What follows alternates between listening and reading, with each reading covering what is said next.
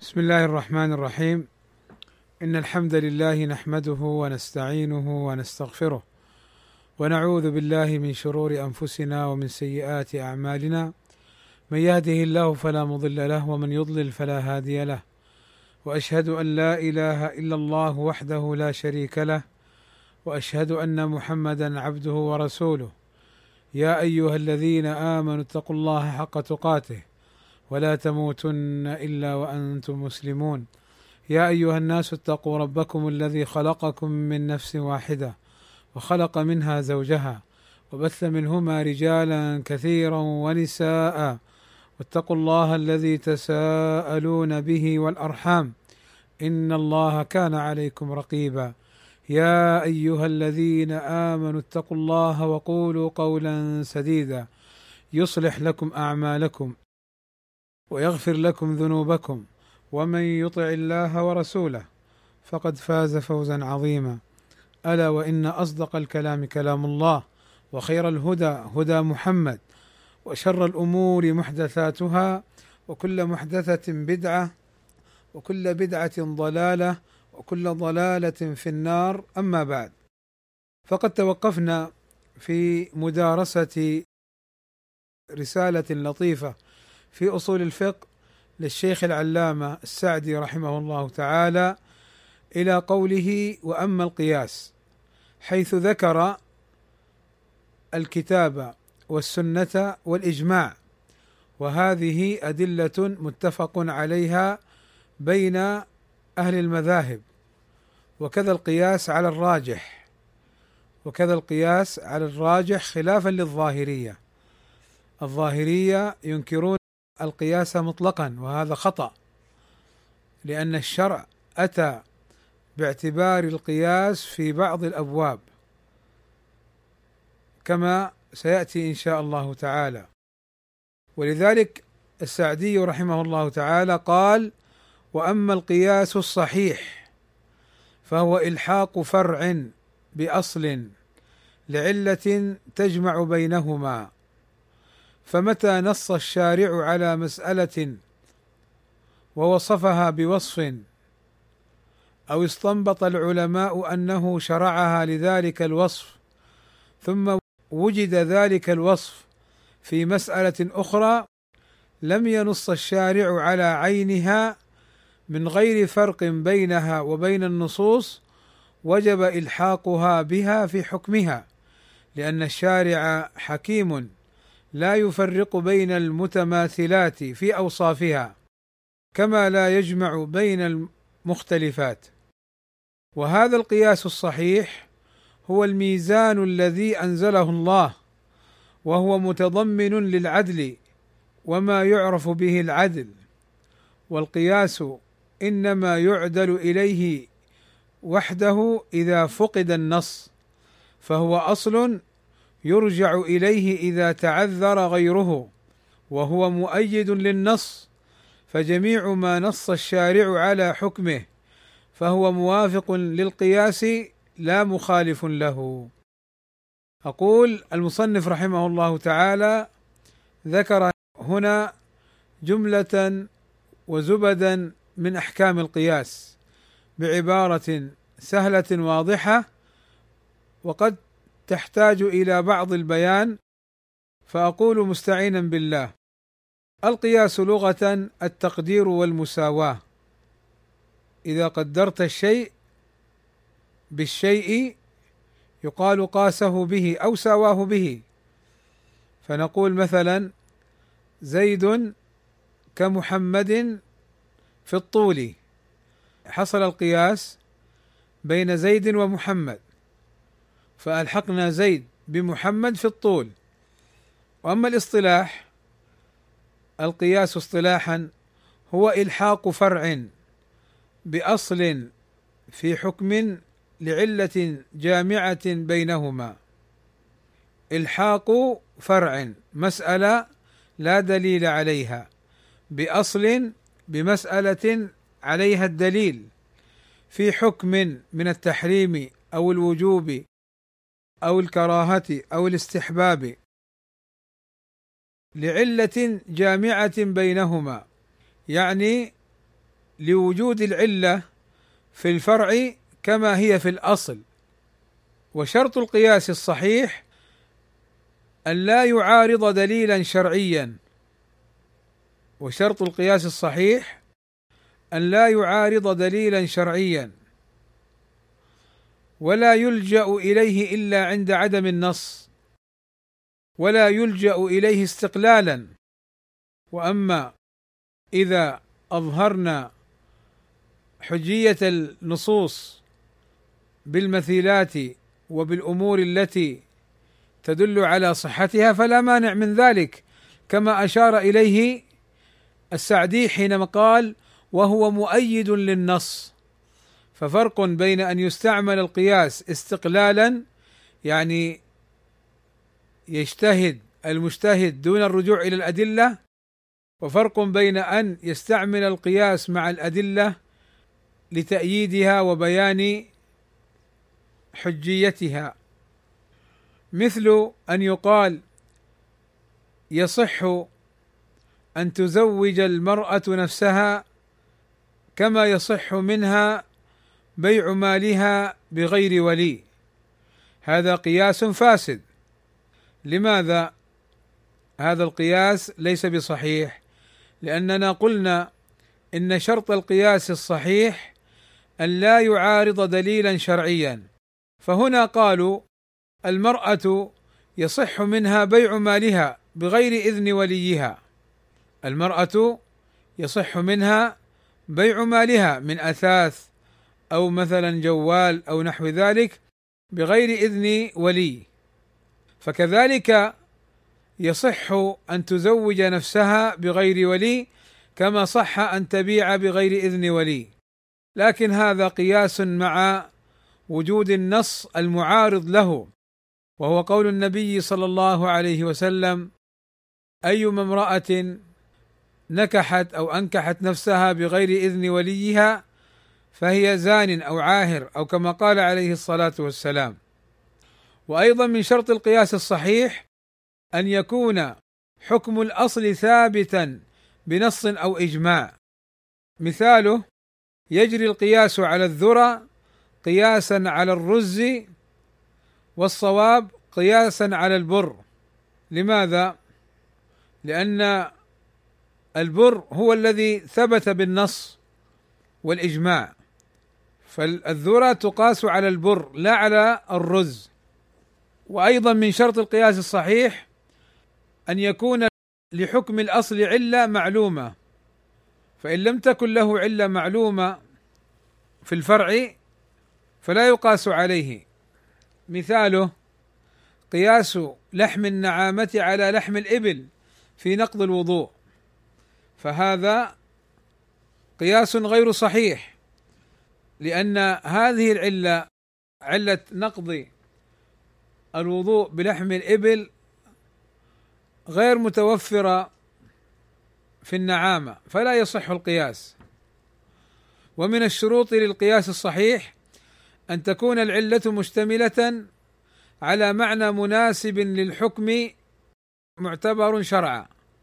مثل حديث زوج بريرة كونه عبدا أسود فيثبت للأمة الخيار. طيب ولو كانت تحت عبد أبيض هل كونه أسود أو كونه يعني مملوكا هو العلة؟ الجواب كونه مملوكا لا كونه أسود أو أبيض. وأيضا من شروط القياس الصحيح أن تكون العلة موجودة في الفرع كوجودها في الأصل. فالبر يجري فيه الربا لأنه مطعوم مكيل وهذا ليس موجودا في التفاح. فلا يقال إن التفاح يدخله الربا كما يدخل البر الربا. لماذا؟ لأن العلة ليست موجودة في التفاح وهي كونه مطعوما مكيلا. وقول السعدي فمتى نص الشارع على مسألة ووصفها بوصف أو استنبط العلماء أنه شرعها لذلك الوصف. هذا تقسيم للقياس باعتبار علته إلى قسمين. قياس جلي وهو ما ثبتت علته بنص أو إجماع أو كان مقطوعا فيه بنفي الفارق بين الأصل والفرع. مثل نهي النبي صلى الله عليه وسلم القاضي أن يقضي وهو غضبان. فمثله النعسان والمريض والخائف والحاقن.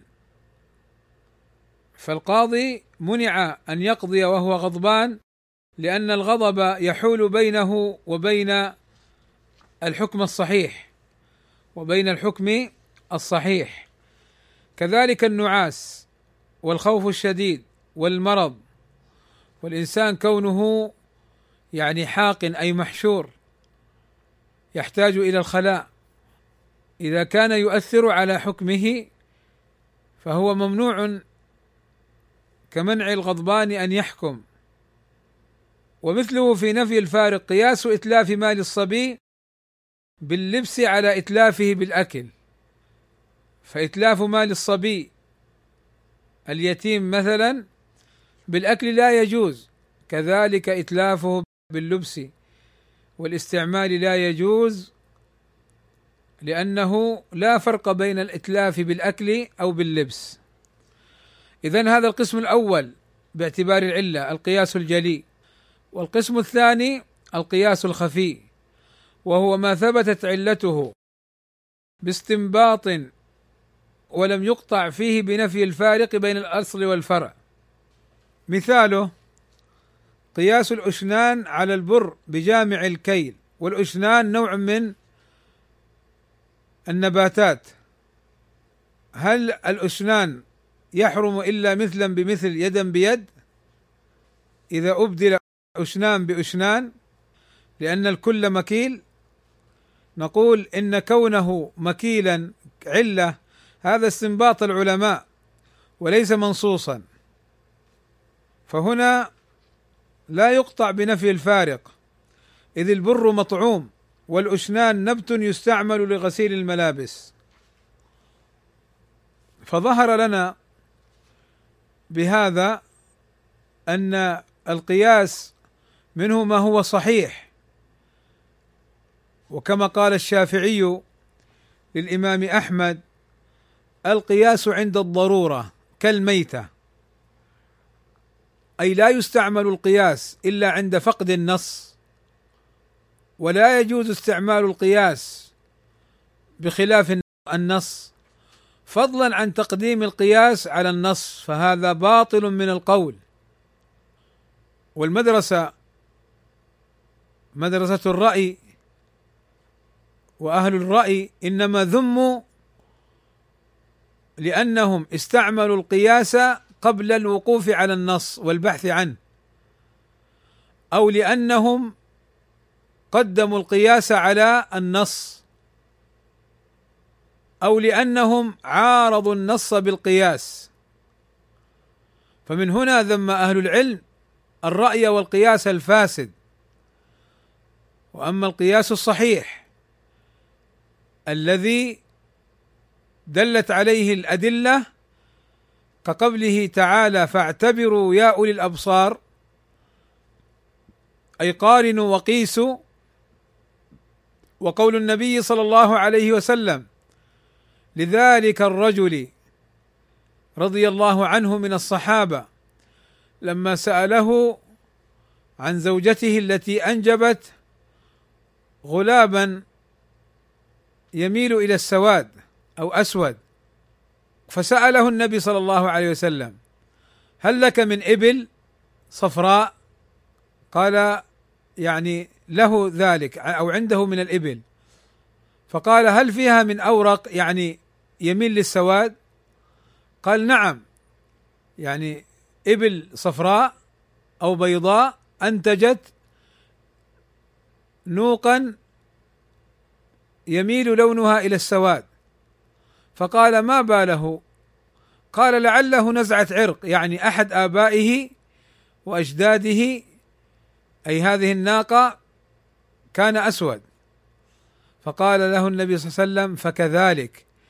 أي كذلك لعل بعض أجداد لعل بعض أجداد هذا الولد كان أسودا اسود أو يميل إلى السواد.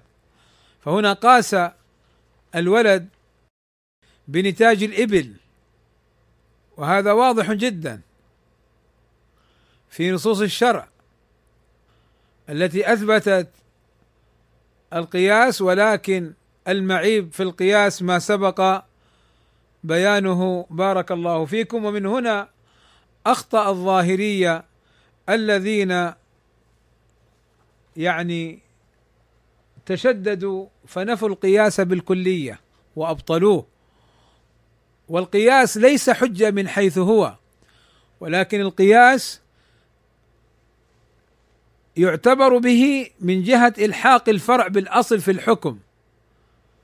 فمثلا على سبيل المثال نزل التحريم للخمر فهذه الحبوب المخدرة والهروين والكوكايين وغيرها من الأمور المذهبة للعقل هي حرام كحرمة الخمر بل أشد من جهة أنها مضرة وضررها بالغ.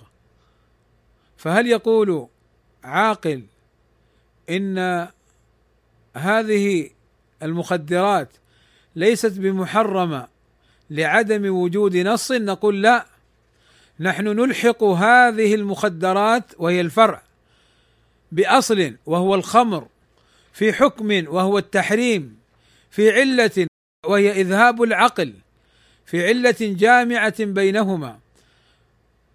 بل يعني كما هو معلوم من أضرار المخدرات أنها أشد فتكا وضررا بالبدن من من الخمر. نسأل الله السلامة والعافية وأن لا يبتلينا. ثم انتقل المصنف رحمه الله تعالى بعد أن ذكر الكتاب والسنة والإجماع والقياس. وهذه أدلة متفق عليها والقياس على الراجح. وهناك أدلة مختلف فيها مثل الاستصحاب والإستحسان وسد الذرائع ونحو ذلك. هذه أدلة عند العلماء مختلف فيها. ثم انتقل السعدي رحمه الله تعالى إلى فصل جديد فقال فصل وأخذ الأصوليون من الكتاب والسنة اصولا كثيره بنوا عليها احكاما كثيرة جدا ونفعوا وانتفعوا بها.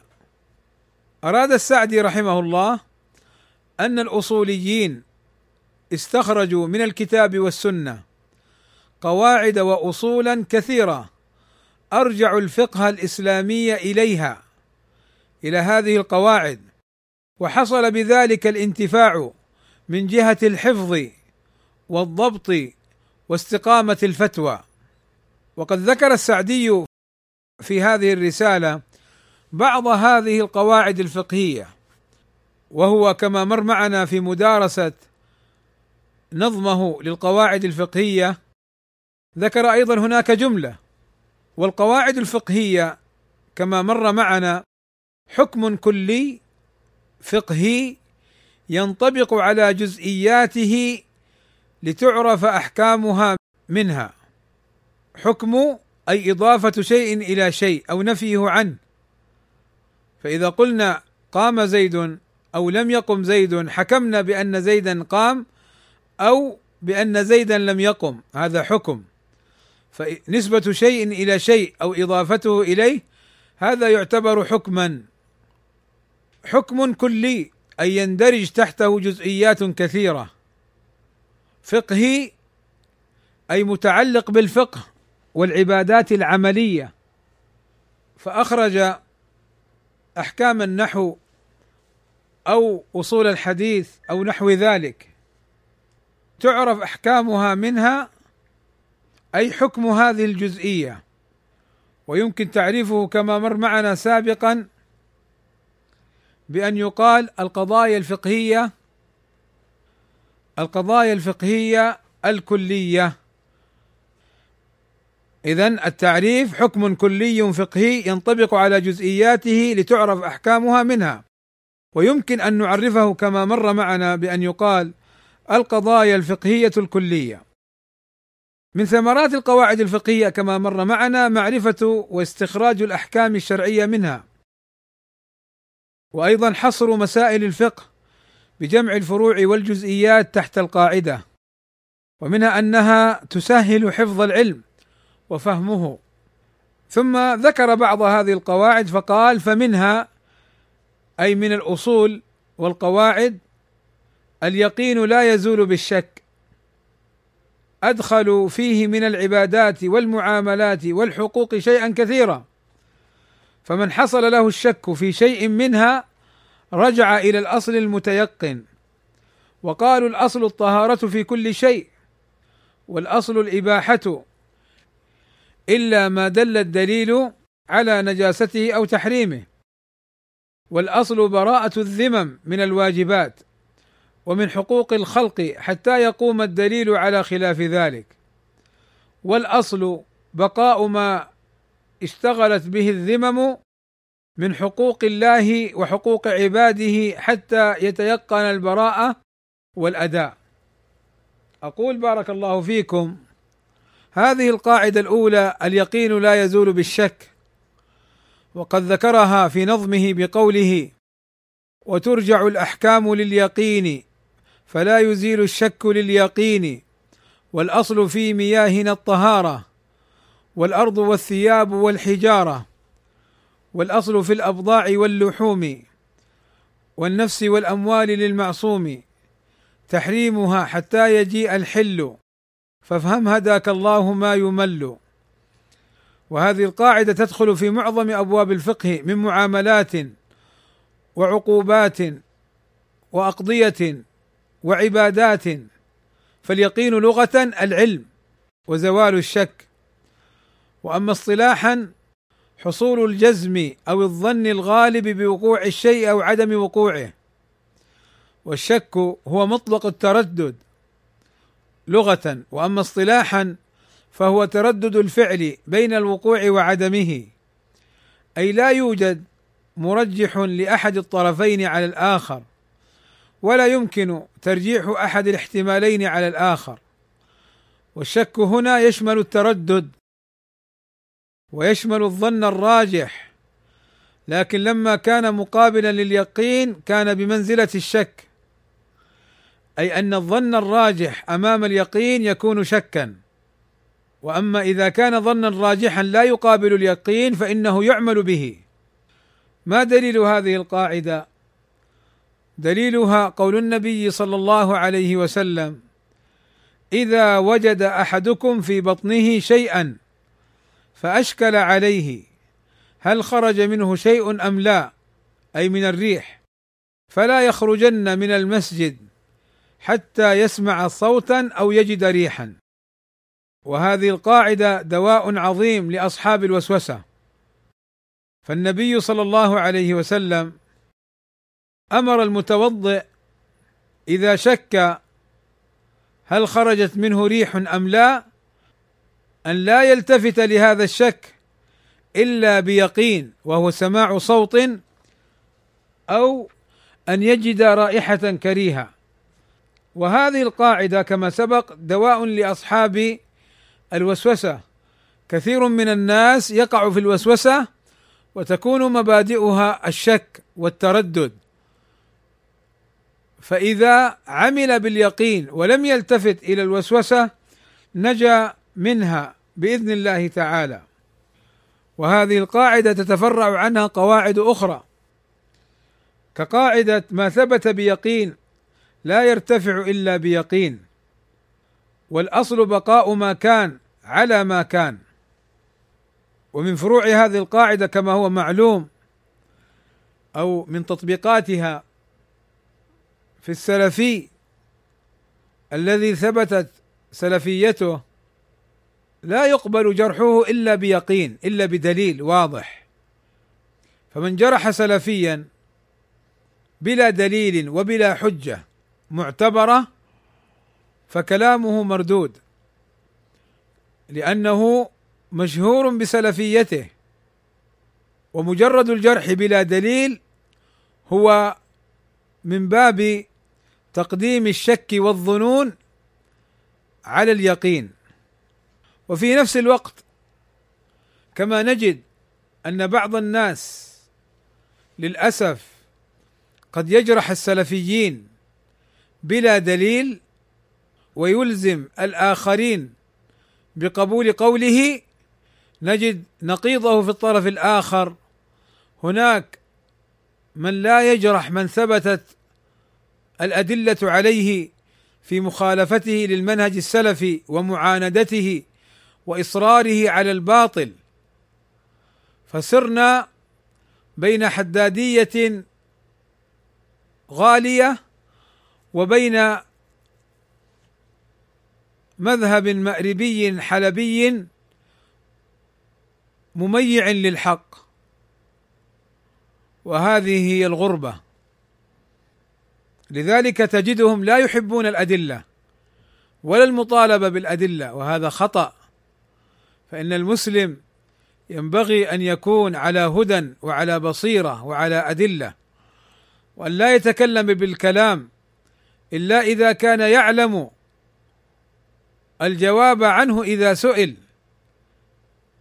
وأما فتح الباب في جرح السلفيين والتحذير منهم لمجرد أنه لم يوافق قول فلان أو قول فلان الذي هو ليس بنص شرعي ولا في حكمه ولا يلحق به لا شك أن هذا مزلة أقدام وضلال أفهام وتحريف للأنام عن الحق والهدى فما ثبت بيقين لا يرتفع إلا بيقين والأصل بقاء ما كان على ما كان والعبادة إذا طرأ عليها الشك لا يلتفت للشك في ثلاثة مواضع. بعد الفراغ من العبادة فإذا صلى الإنسان ثم سلم ثم قال لعلي ما ركعت فاتني ركن فصلاتي باطلة. فهنا نقول هذا شك طارئ حاصل بعد الفراغ من العبادة فلا يلتفت له. والثاني إذا كان الشك وهما ما عليه دليل مجرد أنه يخشى أن يكون ترك ركنا أو لم يفعل هذه العبادة. والثالث إذا كثر من الإنسان فإذا كثر منه الشك فإنه يطرحه ولا يلتفت إليه ويعمل باليقين أو لا يعمل بالشك أصلا. وقد مر معنا ما يتعلق بتعقب المصنف رحمه الله تعالى في بعض هذه الأبيات السابقة فلتراجع المنظومة عند قوله والأصل في الابضاع واللحوم والنفس والأموال للمعصوم تحريمها. فبينا هناك بعض الاستدراكات على قول المصنف رحمه الله تعالى. وهنا المصنف ذكر أمثلة بقوله وقالوا الأصل الطهارة في كل شيء في المياه والأراضي والثياب وغيرها. فإذا شك في طهارتها فالأصل أنها طاهرة. فلا يلتفت لهذا الشك لأن الأصل في الطهارة أو الأصل في المياه وفي الأصل في الأشياء الطهارة. فمن وجد ثوبا له أن يصلي فيه. إذا وجد ثوبا من ثيابه ولا يعلم هل هو طاهر أم نجس فالأصل في الثياب والمياه الطهارة.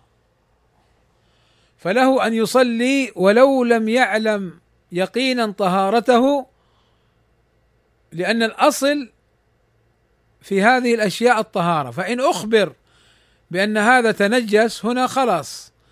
زال اليقين بيقين. كذلك الأرض والمياه. بعض الناس في البيت مثلا لا يستطيع أن يصلي كبعض النساء. تخشى ان أن يكون في هذا المكان فيه نجاسة كالبول من الصبي ونحوه. فنقول الأصل في الأراضي ونحوها الطهارة. وقوله والأصل الإباحة إلا ما دل الدليل على نجاسته أو تحريمه أي في الأطعمة والأشربة وفي جميع ما سكت عنه الشارع ولم يحرمه. فالأصل فيه أنه مباح. إذا لم يحرمه الشارع أو يحكم بأنه نجس. وهذه قاعدة مهمة. وقوله الأصل براءة الذمم من الواجبات ومن حقوق الخلق حتى يقوم الدليل على خلاف ذلك الذمم جمع ذمة والذمة نفس لها عهد فإن الإنسان يولد وله ذمة صالحة للوجوب له أو عليه عند جميع الفقهاء بخلاف سائر الحيوانات كما ذكر أهل التعريفات. والمعنى أنه لا يجوز أن يوجب على الناس شيئا إلا بدليل شرعي. لأن الأصل براءة الذمم. فلا يأتي إنسان لشخص مثلا يقول له أدي زكاة جوالك مثلا أو أدي زكاة ثيابك. لأننا نقول لم يرد في الشرع إيجاب الزكاة على الثياب ولم يأتي في الشرع إيجاب الزكاة إلا في أمور معينة. فإدخال أمور أخرى هو إشغال للذمة البريئة. بلا دليل. وكذا حقوق الخلق. قال صلى الله عليه وسلم لو يعطى الناس بدعواهم لادعى قوم دماء رجال وأموالهم ولكن البينة على المدعي واليمين على من أنكر. انظروا هذا الحديث وهذه القاعدة المبنية على هذا الحديث. مجرد الدعوة ليست بحجة. ولو تأملنا بارك الله فيكم هذه الفتن الأخيرة التي يروج لها عن طريق الواتساب والفيسبوك وعن طريق يعني شبكات التواصل التي يظلم فيها السلفيون البراء طبعا لوجدنا أن كثيرا منها يقوم على مجرد الدعوة ادعاء أن فلان فيه كذا هو ما فيه بريء أن فلان يطعن في العلماء هو مطعن في العلماء. أن فلانا يقاعد قواعد جديدة وهو يسير على منهج السلف. فالنبي صلى الله عليه وسلم يقول لو يعطى الناس بدعواهم لادعى قوم دماء رجال وأموالهم ولكن البينة قال ابن القيم البينة الدليل والبينة كل ما يدل على الحق ويثبته هذا هو البينة. فالشاهدان بينة والاعتراف بينة ولكن مجرد الدعوة فلان ليس مع الأكابر فلان يستاء منه الأكابر. طيب إيش الدليل؟ هذا مو دليل هذه دعوة بين برهن. حتى مثلا أن تقول فلان كذاب لابد أن تقول كذاب لأنه فعل كذا وكذا. فقد يعتبر بعض الناس تصرفا ما أنه كذب وهو ليس بكذب. قد يدخل تحت باب التورية. قد يدخل تحت باب يعني الخوف على النفس من الضرر البالغ فيكون ملجأ لأمر معين يعذر شرعا مثله فلا يعتبر كذاب. والعجب أن هؤلاء الذين يحكمون بالكذب على غيرهم لو طبقنا قولهم عليهم لكانوا هم من أكابر الكذابين. لكثرة ما ورد عنهم أمور تتناقض ويقولون بخلاف ما هو ثابت عنهم في نقولات أخرى إما صوتية أو كتابية. ومع ذلك ما قلنا كذابين. وإنما خطأ تناقض الكذب شيء وجرح نعم لكن أثبت أن هذا جرح. أما مجرد أن تقول فلان كذاب هذه دعوة. فأين البينة؟ والكذب من حيث هو جرح. ولكن تطبيقه وتنزيله على المعين يحتاج إلى دليل. ولذلك ليس بجرح إذا لم يكن قائما على دليل وهو جرح إذا كان قائما على دليل. ومن لم يفقه الفرق بين المسألتين تخبط فبرأ الكذاب وكذب الصدوق.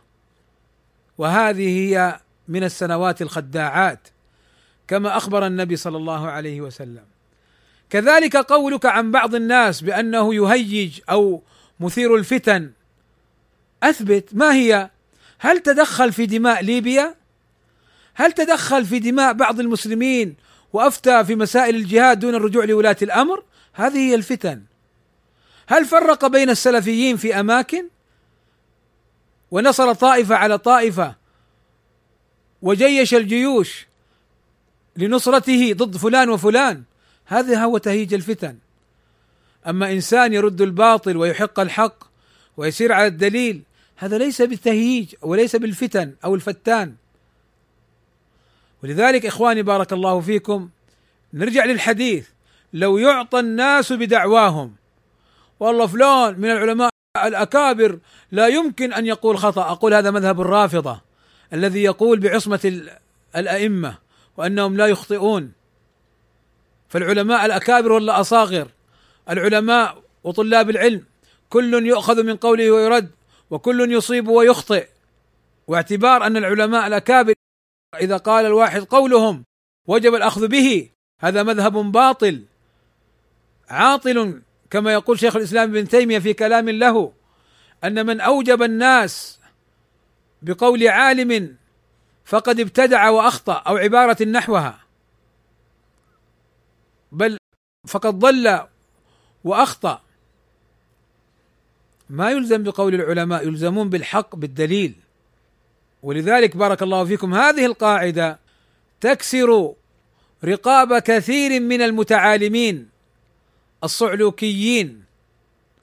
صعاليك في العلم جهال. يتعالم ويتطاول الواحد فيهم على العلماء وعلى طلاب العلم وهو لا يحسن العلم. ولا فهم أدلته. نسأل الله السلامة والعافية. ولكن للأسف هذه وسائل التواصل ويعني البهرجه والنفخ الزائد والغلو في بعض الأشخاص يؤدي إلى مثل هذه الفتن. بارك الله فيكم. فاذا يقول الشيخ رحمه الله تعالى الأصل براءة الذمم. هذه قاعدة مهمة يا إخواني. لما تقول فلان مبتدع فلان ضال فلان يخالف الحق فلان يقاعد القواعد. الأصل أنه بريء إلا بدليل تثبته. اذا لو يعطى الناس بدعواهم لادعى قوم دماء رجال وأموالهم ولكن البينة على المدعي واليمين على من أنكر. فلو شك أن عليه أمرا واجبا فلا يلتفت إليه لأن الأصل براءة الذمة. وقوله والأصل بقاء ما اشتغلت به الذمم من حقوق الله وحقوق عباده حتى يتيقن البراءة والأداء أي أن ما ثبت اشتغال الذمة به من حقوق الله كصلاة الظهر مثلا أو حقوق العباد كدين فالأصل بقاء التعلق به يعني أنه هل صلى الظهر أم لا؟ طبعا الأصل أنه ما صلى فهنا بقاء الذمة يبقى في ذمته أن يصلي الظهر. وكإنسان أخذ من شخص دينا مالا إلى أجل ولم يعطه لم يتيقن إعطاءه. ثم قال لعلي أعطيته هذا ما ينفع لعلي. لابد أن تتيقن إما أن أنك لم تعطيه أو أعطيته. فإذا قال صاحب الدين لم تعطني فهذا هو الأصل. فإن قال المدين لا أعطيتك وهذه حجتي الشهود أو إقرار منك أو كذا برئت ذمته. وقوله ومنها أن المشقة تجلب التيسير. بعد أن انتهى من قاعدة اليقين لا يزول بالشك انتقل إلى قاعدة جديدة وهي أن المشقة تجلب التيسير. وهذه القاعدة التي ذكرها الشيخ رحمه الله تعالى تتعلق بالقواعد الفقهية الخمسة التي مرت معنا. وهذا ما سنأخذه إن شاء الله تعالى في اللقاء القادم وهو ما أشار إليه الناظم بقوله ومن قواعد الشريعة التيسير في كل أمر نابه تعسير.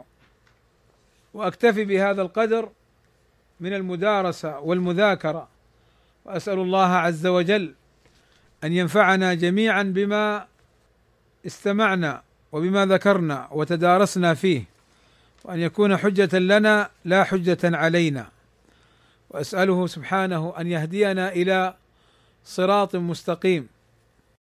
وبعد إخواني بارك الله فيكم أريد أن أنبه إلى تنبيه سريع وهو أنه قد جاءت بعض الاستشكالات من بعض الأخوات. جزاهن الله خيرا. حينما ذكرت بعض دول الإسلامية وأن النساء قد تكون غير معاشرة لزوجها بالمعروف وأنها قد تسيء إلى زوجها فالعتاب منهن كأنهن فهمن من كلامي أني أقصد أن هذه الصفة غالبة على تلك البلاد كال كالمغرب أو الجزائر أو ليبيا أو نحو ذلك أو المسلمين في بعض دول الغرب كأوروبا ونحوها وفرنسا وأمريكا. أنني أعني أن تلك صفة غالبة. لا لم أعني هذا بارك الله فيكم. وإنما أعني وجود مثل هذه الصفة. والا فمعلوم ومشهور عند كثير من إخواننا السلفيين وأخواتنا السلفيات أن المرأة المسلمة السلفية والمرأة المسلمة أيضا يعني الطائعة لزوجها ولو كانت عامية سلفية أو كانت طالبة علم سلفية يعني يوجد أمثلة رائعة ودالة على خشية الله ومراقبة الله في معاملة الزوج. وحقيقة شيئا لا يعني لا يحتاج إلى برهان كما يقال أن المرأة في بعض الدول المذكورة كالمغرب والمغرب العربي ونحوه كالجزائر يعني في أمثلة رائعة من تضحيات النساء وحسن تبعلهن لأزواجهن. ولا أقول هذا الكلام خوفا من أحد أو أنه يعني تناقض في كلامي. لا بارك الله فيكم. يعني كما يقال آه، لا يلحق الصالح بالطالح. وكان كلامي حينها موجه إلى إلى النسوة اللاتي يسئن عشرة الزوج. فالمرأة الصالحة لا تدخل في كلامي. ووجود المرأة الصالحة حتى مثلا في دول الخليج هذا أمر معروف. كذلك وجود المرأة السيئة في عشرتها حتى في دول الخليج أيضا هذا شيء موجود. فليس ذكر بعض البلاد دون بعض يعني أنه تخصيص لها بال بالإساءة أو بالذم. لا لا. أعوذ بالله أن أكون كذلك. فهذا ظلم بلا شك. ولا شك أن ذممهن الصالحات بريئة من هذا النقد. فإن فهم من كلامي التعميم فأنا أعتذر منه وأستغفر الله ولكن يشهد الله في علاه أني لم أقصد به التعميم. فأسأل الله أن يغفر لنا جميعا وأن يرحمنا وأن يتوب علينا وأن يحسن أخلاقنا وأقوالنا وأفعالنا. إنه على ذلك قدير. سبحانك اللهم وبحمدك أشهد أن لا إله إلا أنت أستغفرك وأتوب إليك.